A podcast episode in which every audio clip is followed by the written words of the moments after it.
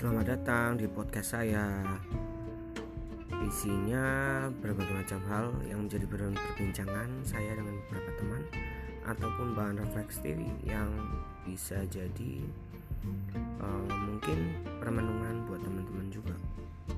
Jadi manfaatkan apa yang teman-teman dengar sebagai masukan saja untuk hal-hal yang positif, untuk hal-hal yang negatif atau yang tidak didapat dari podcast saya ini.